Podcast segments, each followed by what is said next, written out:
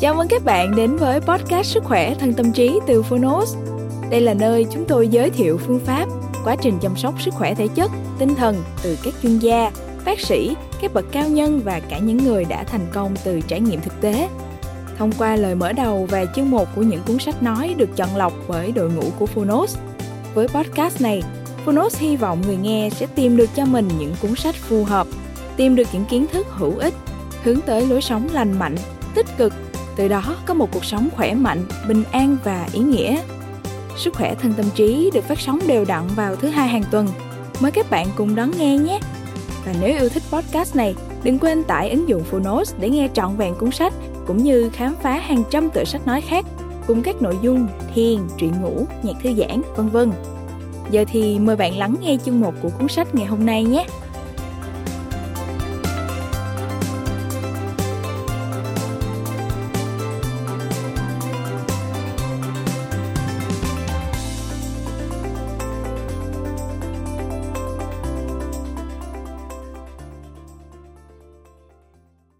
Bạn đang nghe từ Phonos.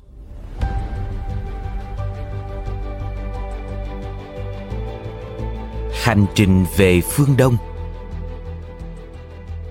Tác giả Per T. Sporting Người dịch, An Lê Books Độc quyền tại Phonos Phiên bản sách nói được chuyển thể từ sách in theo hợp tác bản quyền giữa Phonos với công ty cổ phần văn hóa Huy Hoàng.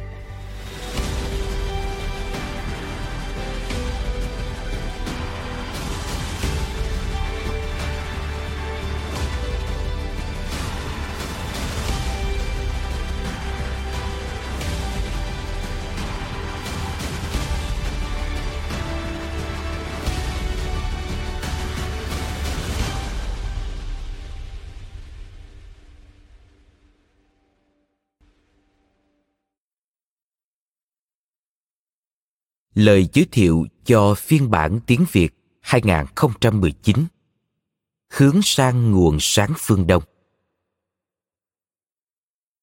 Một cuốn sách như thế này, người đọc không nhất thiết phải tin. Nói cách khác, người ta không đặt vấn đề tin hay không tin, có thật hay không thật. Nhưng nỗi băn khoăn vẫn còn nguyên đấy trong suốt quá trình dõi theo cuốn Hành trình về phương Đông – Life and Teaching of the Master of the Forest. Tác giả Bear T. Spalding sử dụng thể loại chu ký kể lại mọi chuyện bằng dòng bút ký phóng sự, tức là kể chuyện người thật, việc thật, tường thuật nghiêm chỉnh, sáng rõ, bình luận nghiêm túc, thái độ mực thước, tôn trọng. Thế thì rõ ràng tác giả rất muốn thuyết phục và lấy được lòng tin của người đọc rồi. Vậy hãy xem Betty Sporting, sinh năm 1872, mất năm 1953, đã kể lại những trải nghiệm ấy như thế nào. Ông đặc biệt thích thú tường thuật những phép thần thông của các vị đại sư phương Đông, nào là chạm vào người ốm, người ốm khỏe lại, người sắp chết không chết nữa. Nào là chạm vào người nghèo rách rưới, thì quần áo của họ trở thành quần áo mới. Nào là tác giả tay bắt mặt mừng với vài ông thầy có phép thần thông xuyên qua không gian, từ nơi này đến nơi khác, cách cả trăm dặm đường chỉ trong chớp mắt. Thậm chí tác giả còn tận mắt chứng kiến phép thần của mấy đại sư cho tác giả gặp được cả Giêsu và Đức Phật, nghe hai bậc giáo chủ này thuyết giảng trực tiếp. Mấy vị đại sư của nghìn năm trước còn xuyên thời gian mà trở lại đàm đạo với tác giả như với người cùng thời. Từ buổi đầu của công cuộc thực dân sang phương Đông, ở phương Tây đã dấy lên một mối quan tâm theo kiểu tò mò đối với phương Đông thần bí và lạ lùng. Đến mức hình thành một tín điều hãy phương Đông là bí ẩn.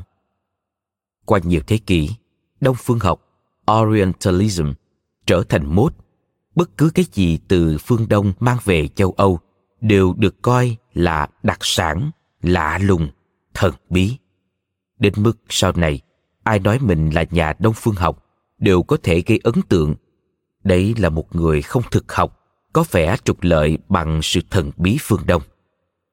Betty spalding và một vài nhà đông phương học khác cũng thuộc nhóm tác giả gây hoài nghi, mặc dù họ tạo được danh tiếng nhờ những cuốn sách của mình bác bỏ những điều thần kỳ phương đông là một thái độ vội vàng, hấp tấp nhưng khẳng định chỉ qua mắt thấy tai nghe như Betty Sporting thì có khi cũng vội vàng không kém. Betty Sporting đã có một hành trình từ Tây sang Đông. Đi ngược chiều với ông là những cuốn sách của những người phương Đông sau khi sang với phương Tây. Loại sách này nở rộ tưng bừng. Những là bên Âu Mỹ phồn hoa thế này, hưng thịnh thế kia, dân chủ thế ấy. Những là vỉa hè nước Mỹ không lát gạch mà xây bằng những khối vạt rồng. Sự sai đắm một xứ sở mới lạ rất nhiều khi đã khiến người ta choáng váng mê cuồng mà cường điệu lên nhiều.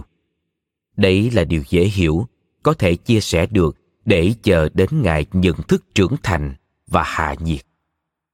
Hai kiểu đổi chỗ cho nhau, từ Tây sang Đông và từ Đông sang Tây. Sinh thời, Thủ tướng Ấn Độ Indira Gandhi, sinh năm 1917, mất năm 1984, gọi là cuộc đổi chác theo phương thức hàng đổi hàng, Potter. Không phải bán hàng lấy tiền, mà là hàng đổi hàng, phương thức thương mại từ thời chưa phát minh ra tiền. Giờ đây vẫn còn dùng trong một số quan hệ thương mại đặc biệt. Năm 1981, người đàn bà kiệt xuất của xứ Ấn đã phát biểu tại trường tổng hợp Sorbonne ở Paris. Nhiều người phương Tây chán ghét xã hội tiêu thụ đã và đang hướng sang phương Đông để tìm ánh sáng tinh thần. Chính vào lúc thanh niên ở các nước phương Đông chúng tôi đang nhìn sang phương Tây do bị lóa mắt vì sắc màu rực rỡ ở bên ấy. Là một cuộc bán buôn theo kiểu hàng đổi hàng, sự tìm kiếm cuộc sống tinh thần này đã trở thành một kỹ nghệ hơn là một thứ hàng có thể sử dụng được. Mọi người cần phải hướng nội thông qua một quá trình tự kỷ luật thực tinh vi. Ở Ấn Độ, chúng tôi gọi đó là Tapas Yoga. Về cơ bản là một thứ kỷ luật, là sự làm chủ trí não, thể xác và linh hồn. Ở Anh vẫn còn lưu truyền một câu chuyện có vẻ là chuyện đùa hoặc là một ẩn dụ. Buổi đầu của công cuộc thực dân, một bà người Anh mời mấy người bạn đến nhà để thưởng thức món trà Ấn Độ. Con trai bà sang khai hóa ở cái xứ nhiệt đới huyền bí ấy vừa gửi về một gói trà khô, đặc sản còn xa lạ với xứ An Lê. Bà cho một vốc trà vào ấm, đun thật kỹ, rồi đổ nước đi, giữ lệ bả, xúc vào đĩa cho mỗi bà bạn một thìa. Người mời trịnh trọng và người ăn cũng trịnh trọng. Các bà bạn nhấm nháp từng tí bả trà. Một bà khen, mùi thơm lạ lùng. Một bà khác bảo, nhưng bà chát, hơi khó nuốt. Xong hai lời bình luận là cũng vừa xong một cuộc thưởng thức. Cái vật lạ mang về từ phương Đông kia bị sử dụng sai chức năng, sai công dụng. Còn ở những trường hợp khác, rất nhiều khi hiện thực đã được tạo tác và hư cấu, nhưng lại được cam đoan rằng đấy là sự thật. Gần 100 năm sau khi hành trình về phương Đông xuất bản lần đầu, bây giờ ở ta mới có bản dịch đầy đủ. Mạng sương mù huyền bí bao phủ phương Đông đã phai nhạt nhiều. Phương Đông cũng không còn là cái mốt thật là thời thượng, mặc dù vẫn còn nhiều người phương Tây tìm sang học yoga, sang để thưởng thức hương vị nhiệt đới, sang để cải đạo. Gần 100 năm sau, người đọc hôm nay có được điều thuận lợi là đọc cuốn sách này trong một môi trường bình tĩnh và lắng dịu hơn. Đọc theo kiểu cảm nhận lại tâm lý người phương Tây một thời say đắm và choáng váng trước phương Đông. Nhà văn Hồ Anh Thái Dẫn nhập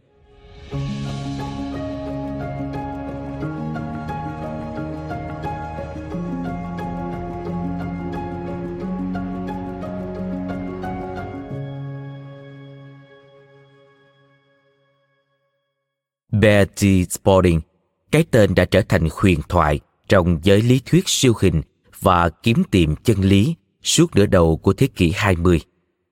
Ông đóng một vai trò quan trọng trong việc giới thiệu với thế giới phương Tây về sự hiện hữu của những bậc chân sư hay các huynh trưởng, những người đã trợ duyên và dẫn hướng cho số phận của nhân loại. Trong nhiều năm qua, có vô số người trên khắp thế giới đã gửi thư đến để chứng thực sự giúp đỡ lớn lao mà họ nhận được từ những thông điệp trong tác phẩm này. Bộ sách bao gồm 6 phần chính, nguyên tác gồm 6 tập sách nhỏ. Phần 1 Giới thiệu về chân sư Emin. Thăm ngôi đền im lặng. Phân thân. Đi trên mặt nước. Thăm ngôi đền chữa lành.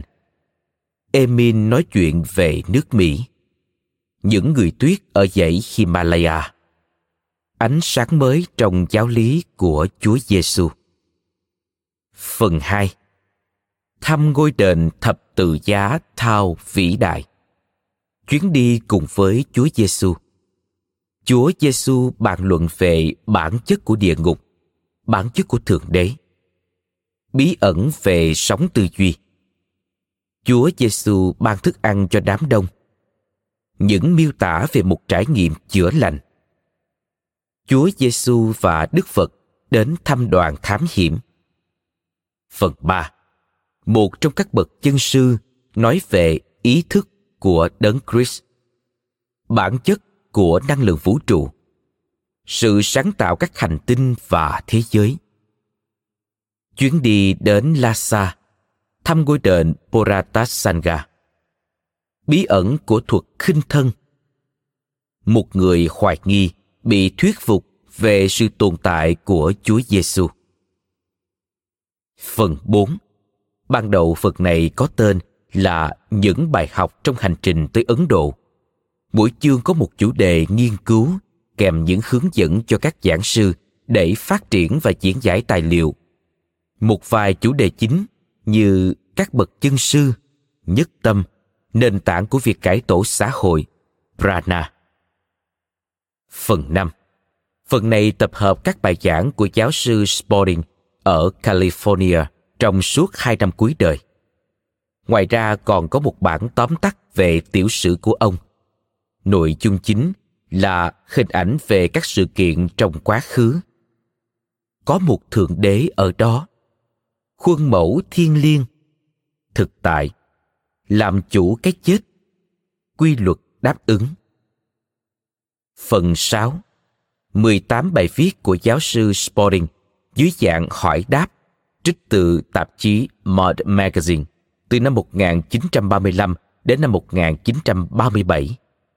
Một phần đặc biệt bao gồm các bức ảnh quý hiếm của tác giả Spalding, đoàn thám hiểm tới Ấn Độ, chỗ nghỉ ngơi trên tàu, cảnh vật Calcutta, cùng với những lá thư trong hành trình và những sự việc đáng ghi nhớ của tác giả. Bảy bản viết tay của tác giả Spalding bao gồm nguồn gốc kinh cầu nguyện của Thượng Đế, quyền làm chủ thiên liêng tuổi trẻ vĩnh hằng, vượt qua giới hạn, sức mạnh tư tưởng. Phần này cũng bao gồm cả những lời ca tụng và kỷ niệm của những người bạn về tác giả. Chú thích của nhà xuất bản.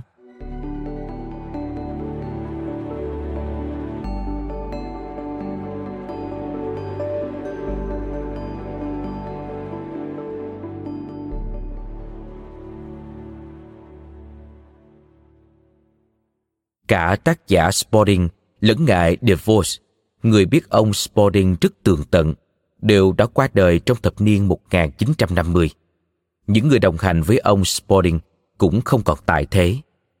Vì vậy mà chúng tôi không tiếp cận được với bất kỳ ai nắm rõ các tình tiết liên quan, nên nội dung của bộ sách này chính là nguồn thông tin duy nhất hiện nay. Theo chúng tôi biết, không còn hình ảnh tư liệu hay bản đồ hành trình nào khác về chuyến đi còn lưu lại. Chúng tôi đã cố công tìm thêm các ghi chép hay dữ liệu ảnh bổ sung, nhưng không thành. Chúng tôi chân thành mong được thứ lỗi vì không có thêm thông tin nào khác để phục vụ quý bạn đọc. Nhà sản xuất DeVos. Phần 1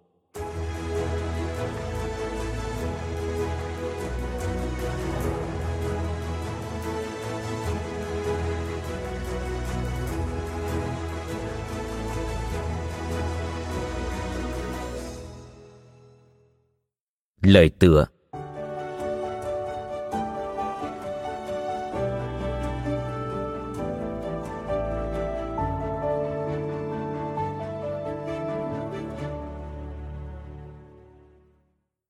khi giới thiệu tác phẩm Hành trình về phương Đông, Life and Teaching of the Master of the Forest. Tôi muốn nói rằng tôi là một trong số 11 thành viên của đoàn nghiên cứu đã đến Viễn Đông hồi năm 1894. Trong suốt ba năm rưỡi ở đó, chúng tôi đã gặp gỡ các bậc chân sư vĩ đại ở dãy Himalaya.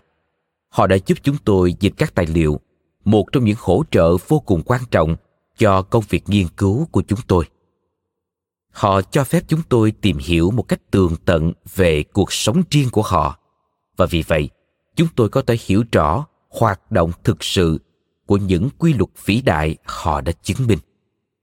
Chúng tôi gọi họ là các bậc chân sư. Đó đơn thuần chỉ là danh xưng chúng tôi dành cho họ.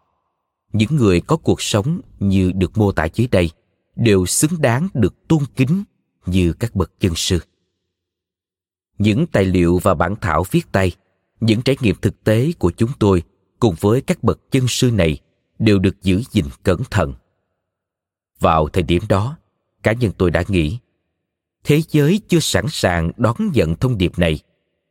Tôi là một thành viên độc lập của đoàn nghiên cứu và tôi hiện đang công bố những ghi chép của mình trong cuốn sách với tựa đề hành trình về phương đông với ý niệm rằng độc giả có thể chấp nhận hay bác bỏ tùy ý họ. Phần này, sau đó là những phần tiếp nối khác, sẽ kể về những trải nghiệm trong năm đầu tiên đoàn thám hiểm đến với các bậc chân sư bộ sách bao gồm những giáo lý chúng tôi đã tốc ký với sự cho phép và chấp thuận của các bậc chân sư các bậc chân sư thừa nhận rằng đức phật chỉ ra con đường khai sáng nhưng họ lại tuyên bố một cách rõ ràng rằng đấng Christ là sự khai sáng. Nói một cách khác, đó là một trạng thái nhận thức mà tất cả chúng ta đang tìm kiếm. Ánh sáng đấng Christ của mỗi cá nhân. Theo lẽ ấy, cũng là ánh sáng của mỗi đứa trẻ được sinh ra trong thế giới này. Betty Spalding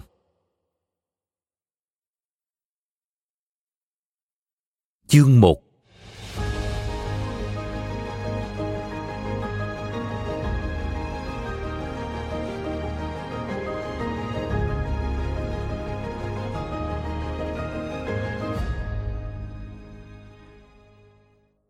Có quá nhiều ấn phẩm đề cập đến những vấn đề tâm linh được in ra trong thời gian gần đây.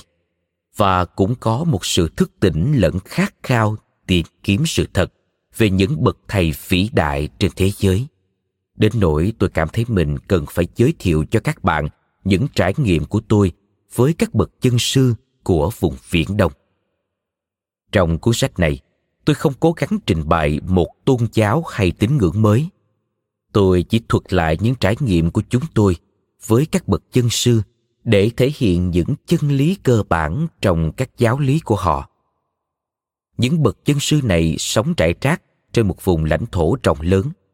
Vì vậy, đoàn nghiên cứu siêu hình của chúng tôi cũng trong trụi khắp một vùng địa lý mênh mông, bao gồm Ấn Độ, Tây Tạng, Trung Quốc và Ba Tư. Những trải nghiệm này của chúng tôi chẳng cần đến bất kỳ nỗ lực nào để xác thực.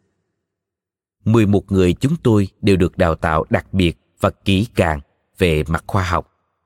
Phần lớn cuộc sống của chúng tôi là dành cho công việc nghiên cứu lệ thường, chúng tôi sẽ không chấp nhận bất kỳ một điều gì nếu nó chưa được xác thực, và chúng tôi cũng không bao giờ coi một điều gì đó là đương nhiên chúng tôi đã cực kỳ hoài nghi sau đó là hoàn toàn bị thuyết phục và tin tưởng đến nỗi ba người trong số chúng tôi đã quyết tâm quay trở lại và ở đó cho đến khi họ có thể thực hành các pháp môn và sống một cuộc sống như các bậc chân sư đang sống lúc bấy giờ.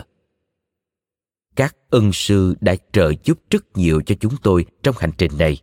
Đề nghị chúng tôi không công khai danh tính của họ khi xuất bản cuốn hồi ký thám hiểm tôi sẽ không kể bất kỳ điều gì, ngoại trừ những sự thật đã diễn ra.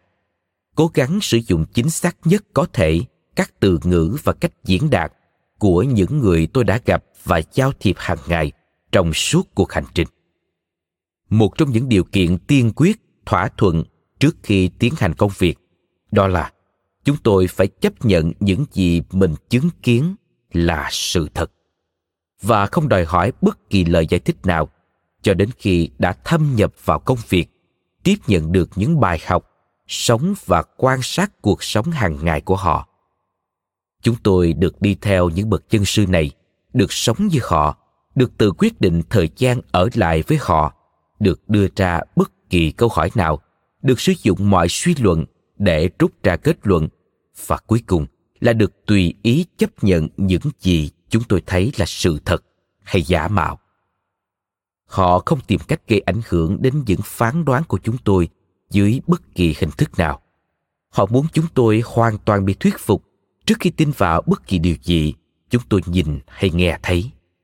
Bởi vậy, tôi sẽ thuật lại những sự việc đó và độc giả có thể chấp nhận hay chối bỏ là tùy ở mỗi người. Khi gặp vị chân sư tạm gọi là emin trong tác phẩm này chúng tôi đã ở ấn độ khoảng hai năm, thực hiện công việc nghiên cứu đều đặn hàng ngày. Ngày nọ, trong khi đang dạo bộ trên một con phố gần nơi cả đoàn trú lại, tôi bị thu hút bởi một đám đông. Và đám đông lại đang bị thu hút bởi một trong những thuật sĩ đường phố, hay còn gọi là thầy tu khổ hạnh, rất phổ biến ở đất nước này. Khi đứng đó, tôi nhận ra bên cạnh mình là một người đàn ông lớn tuổi, không cùng đẳng cấp với những người xung quanh. Ông nhìn tôi và hỏi, đã ở ấn độ lâu chưa? Tôi trả lời, khoảng hai năm. Ông lại hỏi, cậu là người anh à? Tôi đáp, tôi là người mỹ. Tôi rất ngạc nhiên và thích thú khi thấy một người nói tiếng anh ở đây. Tôi hỏi, ông có suy nghĩ gì về màn trình diễn đang diễn ra? Ông trả lời, ồ, đó là cảnh thường thấy ở ấn độ. Những người này được gọi là thầy tu khổ hạnh, thuật sĩ và các nhà thôi miên. Những cái tên này đều có hàm ý, nhưng ẩn sâu bên dưới những danh xưng này là một ý nghĩa tinh thần sâu sắc mà chỉ vài người có thể nhận ra. Và một ngày nào đó, nó sẽ mang đến những điều tốt đẹp việc trình diễn chỉ là cái bóng của thứ nó biểu lộ. Tuy nó gây ra rất nhiều lời bình luận, nhưng những người bình luận về nó dường như không bao giờ hiểu được ý nghĩa thực sự ẩn dưới vẻ bề ngoài ấy. Rồi chúng tôi chia tay và chỉ thỉnh thoảng gặp lại nhau trong suốt bốn tháng sau đó. Đoàn thám hiểm của chúng tôi bấy giờ đang phải đối mặt với một vấn đề rất phiền toái. Trong lúc lo lắng tôi đã gặp lại emin. Ngay lập tức, ông đã hỏi, phải chăng tôi đang có chuyện bận lòng? Và rồi ông bắt đầu nói về vấn đề chúng tôi đang gặp phải. Tôi rất ngạc nhiên vì điều này, vì tôi cho là không ai trong đoàn chúng tôi tiết lộ vấn đề này ra ngoài cả. Sự hiểu biết của emin về tình huống này khiến tôi có cảm tưởng ông đã biết toàn bộ vấn đề. Emin giải thích rằng ông có một sự thấu suốt nhất định về việc này, và ông sẵn sàng giúp đỡ chúng tôi. Trong vòng một hai ngày sau đó, vấn đề đã được giải quyết và chúng tôi đã không còn lo lắng nữa. Dù rất ngạc nhiên, nhưng công việc bề bộn đã khiến chúng tôi sống quên đi. Như đã thành thói quen, khi các vấn đề nảy sinh, tôi lại tham vấn ý kiến Emin dường như ngay sau khi tôi thảo luận những điều phiền toái này với ông, chúng lập tức tan biến các bạn đồng hành của tôi đã gặp và nói chuyện với emil, nhưng tôi chỉ kể với họ đôi chút về ông vào thời gian này, tôi đã đọc một số sách về đạo Hindu mà Emin chọn cho tôi, và tôi hoàn toàn bị thuyết phục rằng ông là một trong những người rất uyên bác. Sự tò mò của tôi trỗi dậy và tôi càng bị lôi cuốn hơn mỗi ngày. Một chiều chủ nhật, khi tôi và Emin đang đi dạo trên cánh đồng, ông bảo tôi chú ý tới một con bồ câu đang bay lượn trên đầu và thản nhiên nói rằng con bồ câu này đang tìm ông. Emin đứng yên và trong chốc lát con bồ câu đã đậu lên cánh tay đang dang rộng của ông. Emin bảo, một người anh em phương Bắc của ông gửi thư nhờ con bồ câu mang đến. Điều này chứng tỏ rằng người anh em ấy chưa chứng đắc để có thể linh thông với Emin, nên mới phải dùng cách này.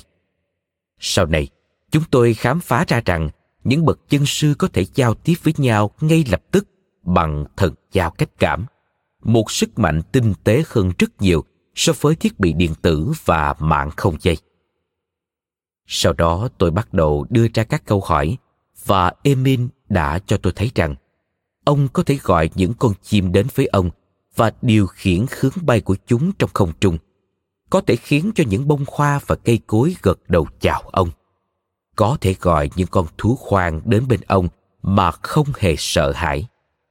Ông đã tách hai con chó rừng đang cắn xé nhau vì tranh giành một con mồi nhỏ hơn mà chúng đã giết khi ông đến gần, chúng dừng cắn xé và ngã đầu vào hai bàn tay mở rộng của ông với sự tin tưởng hoàn toàn.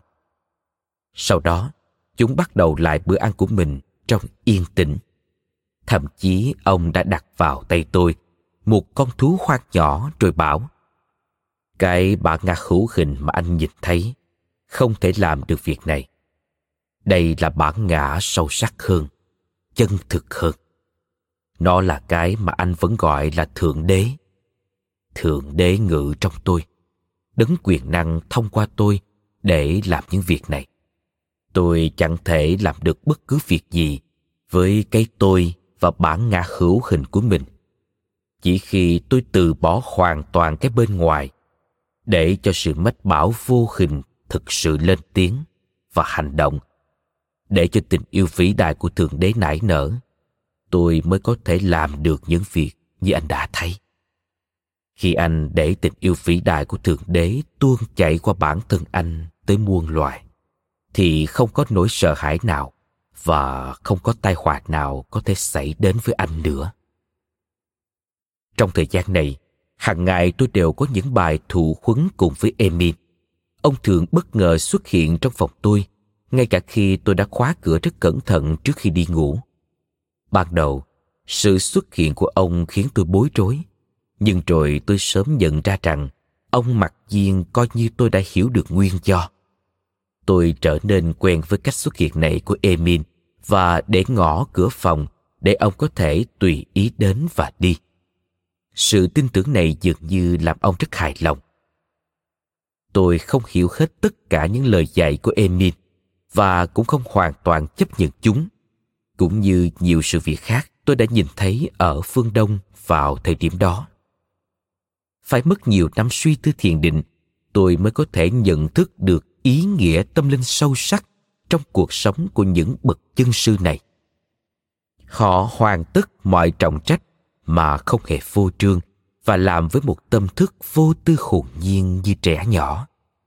Họ biết sức mạnh của tình yêu sẽ che chở cho họ họ nuôi dưỡng nó cho tới khi vạn vật đều yêu mến và giúp đỡ họ hàng năm có hàng ngàn người bị chết bởi rắn độc và các loài thú dữ hoang dã tuy nhiên những bậc chân sư này mang trong họ năng lượng tình yêu tràn trề đến độ rắn độc và các loài thú dữ khác không mạo phạm đến họ.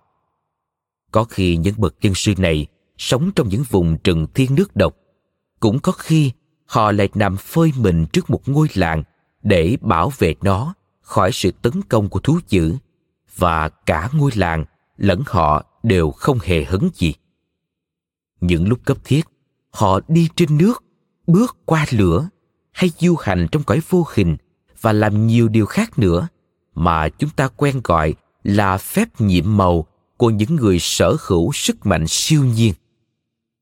Có một điểm tương đồng đáng chú ý giữa cuộc sống và những lời giáo huấn của Chúa Giêsu ở Nazareth với cuộc sống và những lời giáo huấn của các bậc chân sư này thể hiện trong cuộc sống hàng ngày của họ.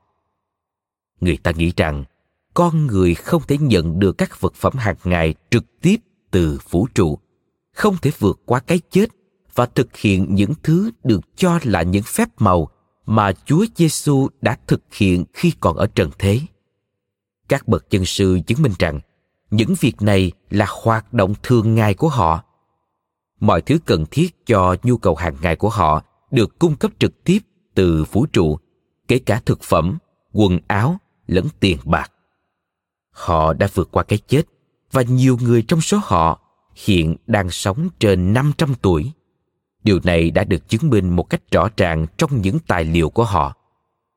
Không nhiều các bậc chân sư như vậy ở Ấn Độ. Những tông phái khác dường như chỉ là những nhánh nhỏ từ giáo lý của họ. Trong cõi hữu hình của trần thế, họ chỉ có một số lượng ít ỏi và chỉ vài học giả có thể tiếp cận họ. Tuy nhiên, trong cõi vô hình, họ có thể đạt tới con số vô hạn và dường như công việc quan trọng hơn cả trong cuộc sống của họ là tới cõi vô hình và giúp đỡ tất cả những ai sẵn sàng lĩnh hội giáo lý của họ giáo lý của emin là nền tảng cho công việc mà chúng tôi tiếp tục tiến hành vài năm sau đó với cuộc thám hiểm lần thứ ba tới những vùng đất như thế này. Trong suốt ba năm rưỡi sống cùng các bậc chân sư, chúng tôi đã đồng hành cùng họ và quan sát cuộc sống cũng như hoạt động thường ngày của họ ở khắp viễn đông. Cảm ơn bạn đã lắng nghe podcast Sức khỏe thân tâm trí. Podcast này được sản xuất bởi Phonos, ứng dụng sách nói có bản quyền và âm thanh số dành cho người Việt. Hẹn gặp lại ở những tập tiếp theo.